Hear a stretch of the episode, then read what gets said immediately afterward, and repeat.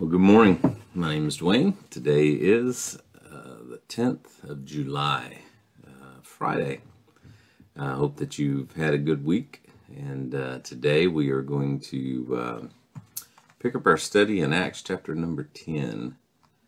Um, I'm sorry, Acts chapter number 11. We wrapped up chapter number 10 the other day. Um, Acts chapter number 10. Uh, good morning.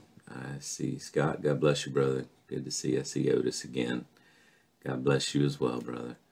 Um, yeah, just uh, Scott mentions that Acts ten twenty eight um, is just a proof uh, that Gentiles were not a part of the early church.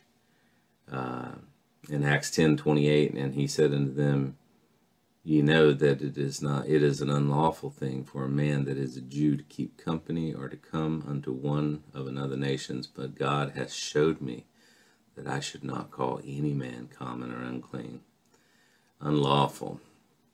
There's no doubt. I had made a comment about that verse, um, Acts ten twenty eight. Um, let me see if I can.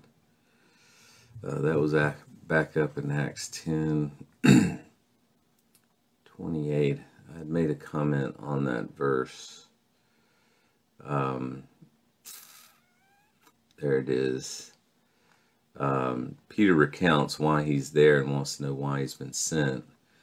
Interestingly, Peter points to the law to say that a Jew should not keep company with a Gentile. However, the Torah does not actually address that, that I can find. Um, might be a good study, and I've checked other guys. Instead, Peter is most likely referring to the rabbinical teachings of the day.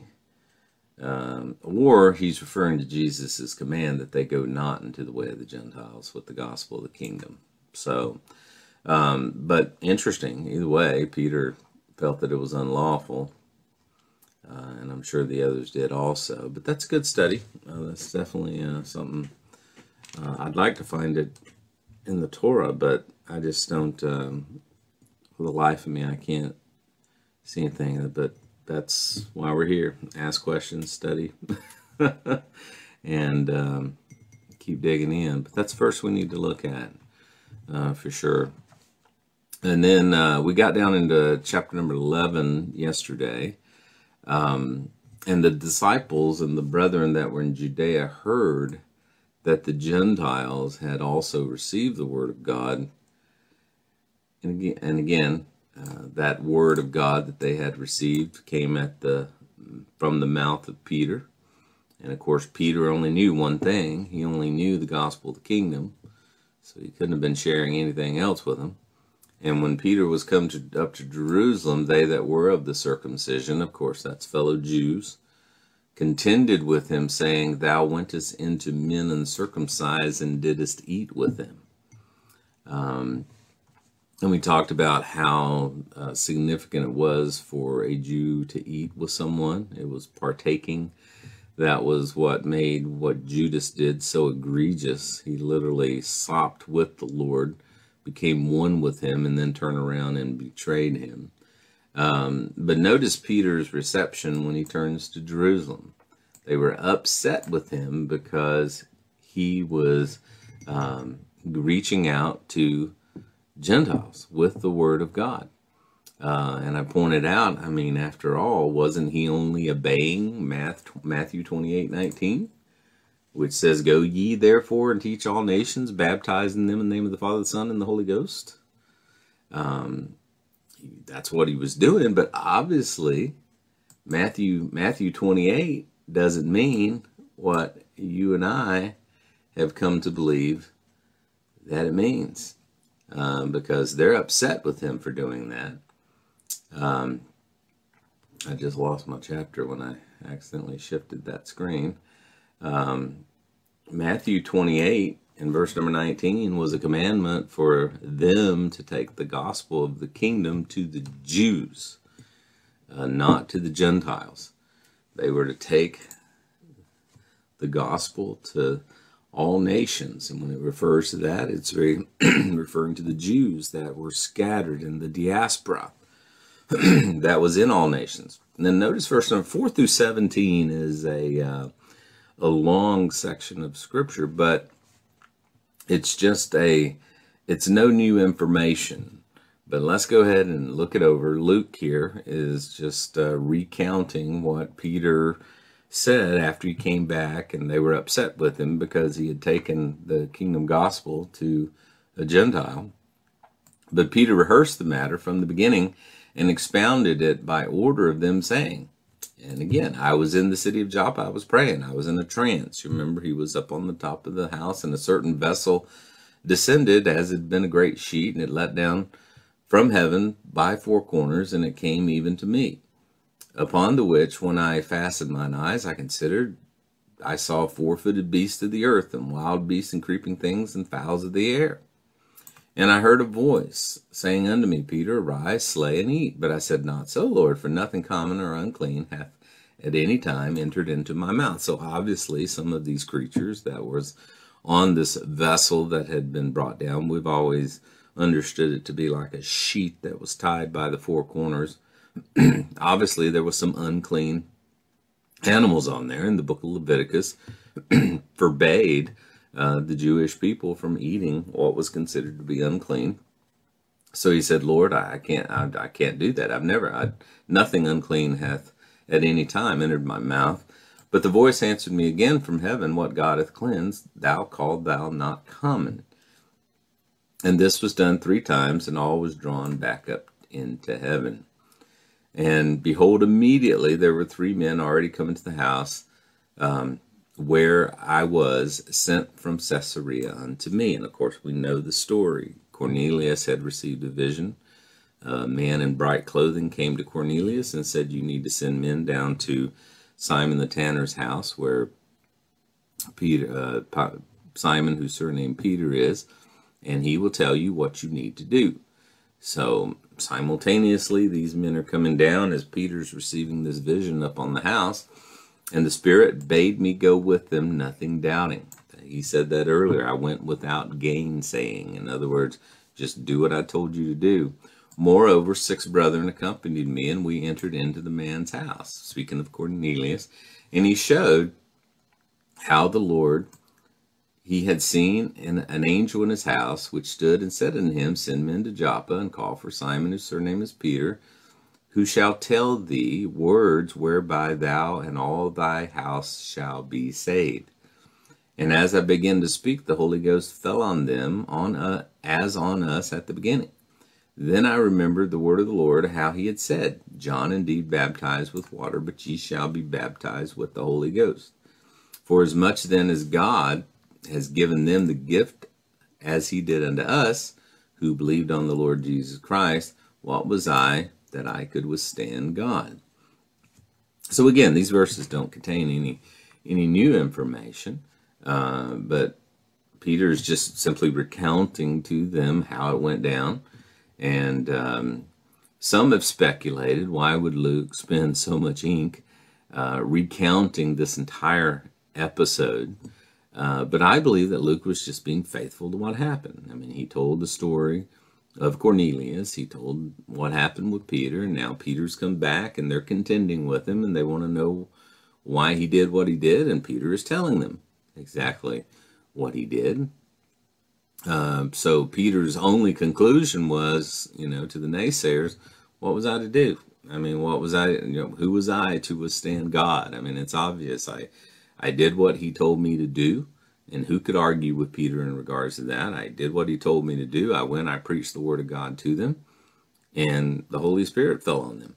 And then, of course, we know that he baptized them. Um, now, notice in verse number 18, when they heard these things, they held their peace and glorified God, saying, Then hath God also to the Gentiles granted repentance unto life. Now, notice when Peter finished his summation of the events, they glorified God and they recognized that God had granted repentance unto life to the Gentiles as well. However, please understand that what Cornelius and those who were with him had accepted was the kingdom gospel. That's all they knew. That's all Peter knew. Peter could not have given them something he did not have. Uh, this was not a grace through faith, not of work salvation. Okay, this was instead a grace through repentance and baptism salvation. Um, there's two gospels in the New Testament, or what we call the New Testament. There is that gospel of grace through repentance and baptism, and, and all of it's grace. Grace and faith are not new to uh, the New Testament. Grace and faith aren't new to um, to to the New Testament. I mean, grace and faith were uh, always a part of Jewish life. Grace, God was always granting grace. Again, you can mix grace with the law and still have law, but you can't mix law with grace and still have grace. So grace has always been there. God's always behaved or moved in grace toward people. Grace is, you know, getting not getting what you well, what's what's the expression? Mercy is not getting what you deserve. Grace is getting more than you deserve. And the Lord knows He's given me many things more than I deserve. So grace is not new. Grace is not unique to the body of Christ. Neither neither is faith. They've always been there. They're part of both gospels. Now, notice in verse 19 Now they which were scattered abroad upon the persecution that arose about Stephen traveled as far as Phoenice, Cyprus, and Antioch, preaching the word to none but, notice, Jews only. You see, even though Peter had taken the gospel of the kingdom to Cornelius, a Gentile, and look what had to happen in order for him to do that. He literally had to receive a vision. He literally had to be told three times to do this. Why? Because Peter was not inclined to do that. Peter was not, Peter was told, go not into the way of the Gentiles. Even when the, the woman came and asked Jesus for healing, he said, is it, is it right for me to give uh, to the little dogs? In other words, I did I came but for the house of Israel. I didn't come to Gentiles. I mean, this had been ingrained in Peter and the others. It took a vision three times for Peter to go because it was unnatural. He hadn't done it yet. And of course, God was showing Peter that he was doing something. He was moving. Acts chapter 9 through 13 is a is the transition point, the pivot point, if you will, of the book of Acts. We are moving ever so slowly, gradually. Years are accumulating here. We read the book of Acts like it happened one day to the next. It didn't. Okay, years are passing by. And there is a transition from Peter to Paul. Now we're getting ready to shift back to Paul. Um, there's a shift from Peter to Paul. There's a shift from the gospel of the kingdom to the gospel of grace. There's a shift from Jerusalem to Antioch.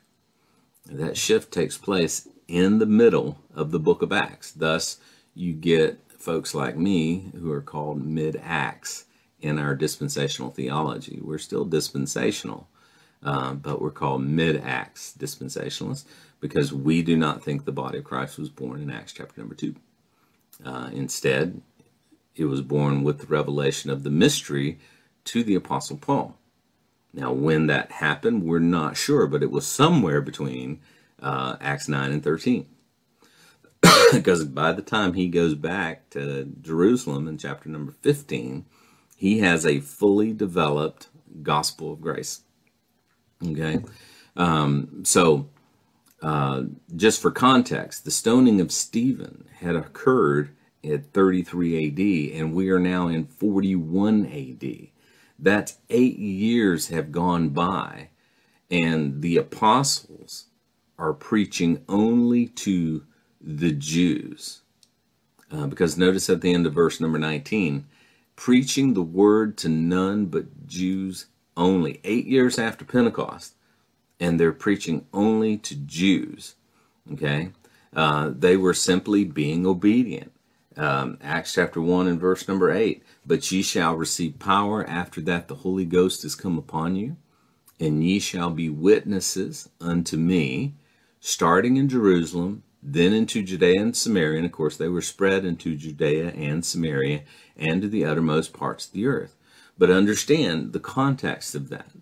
That to them meant to Jew only. Not to Gentile, to Jew only. To the Jew first and also to the Greek. The Jews had to accept. They were the ones that were offered first the gospel of the kingdom. And some of them were men of Cyprus and Cyrene, which when they were come to Antioch, they spoke unto the Grecians, preaching the Lord Jesus.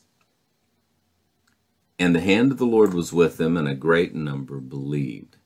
Now, these that were scattered from Jerusalem, the same ones that are mentioned back up in verse number 19, now they which were scattered, and of course this came about after the persecution had arisen, and of course Saul played a hand in that and gave authority to the people to stone Stephen. Um, and some of them were men of Cyprus and Cyrene, which when they were come to Antioch, they spake unto the Grecians, preaching what? The Lord Jesus. And the hand of the Lord was with them, and a great number believed and turned to the Lord. So these are the same ones that were scattered from Jerusalem from verse number number 19. Uh, and they came into contact, notice it says, with Grecians. Now, Grecians were Hellenistic Jews um, who were part of the diaspora. Um, we saw these guys first back in Acts chapter number 6. Um, you remember back in Acts chapter number 6, in verse number 1, and in those days when the number of the disciples was multiplied, there arose a murmuring of the Grecians against the Hebrews. These Grecians were still Jews. They were what were called Hellenist or Hellenistic Jews. They were Jews that did not come back after the diaspora when Babylon when they when Babylon carried the Jewish nation or most of the Jewish nation away into captivity. And of course we read that in Daniel. Daniel was a part of that diaspora, but not all of them returned. But many they were still practicing Jews and they had come back to Jerusalem. They they still were faithful to the mandatory feast. They were there and many of them turned to the Lord while they were there. And of course it caused problems in Acts chapter number 6 when they when they chose the first men to serve there. So these were were simply non-Palestinian Jews whose ancestors had been carried away by Babylon never returned. Therefore, they grew up outside of Jerusalem. And this is important because these are those spoken of in Acts 2.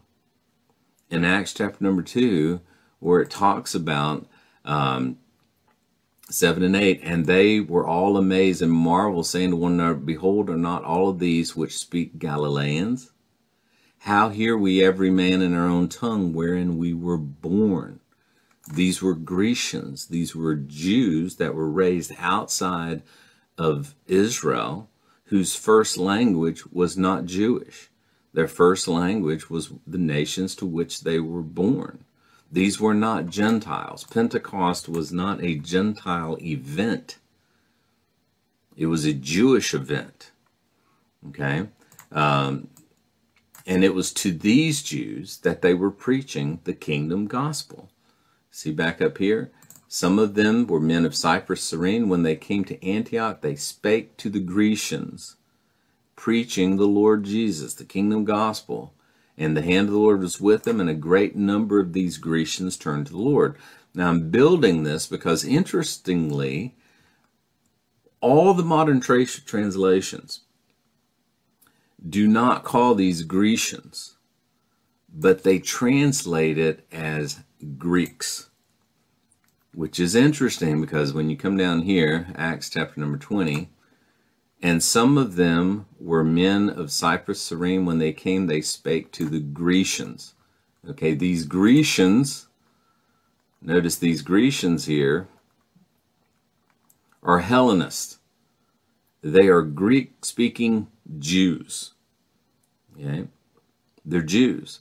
But now the other translations, like if I go up here and I grab uh, the New American Standard, but there were some of them, men of Cyprus, Cyrene, who came to Antioch and spake to the Greeks. Okay, that is a bit misleading because Greeks are Gentiles. Um, if you look in the in the NASB plus, they justify it because they take that word Hellenist and they translate it. It's in their underlying text. It's Hellene, okay, which is Grecian, habitants of Hellas, Greek, a Greek-speaking person. And then they say a non-Jew, Gentile. So there's a difference there between the way the word is translated.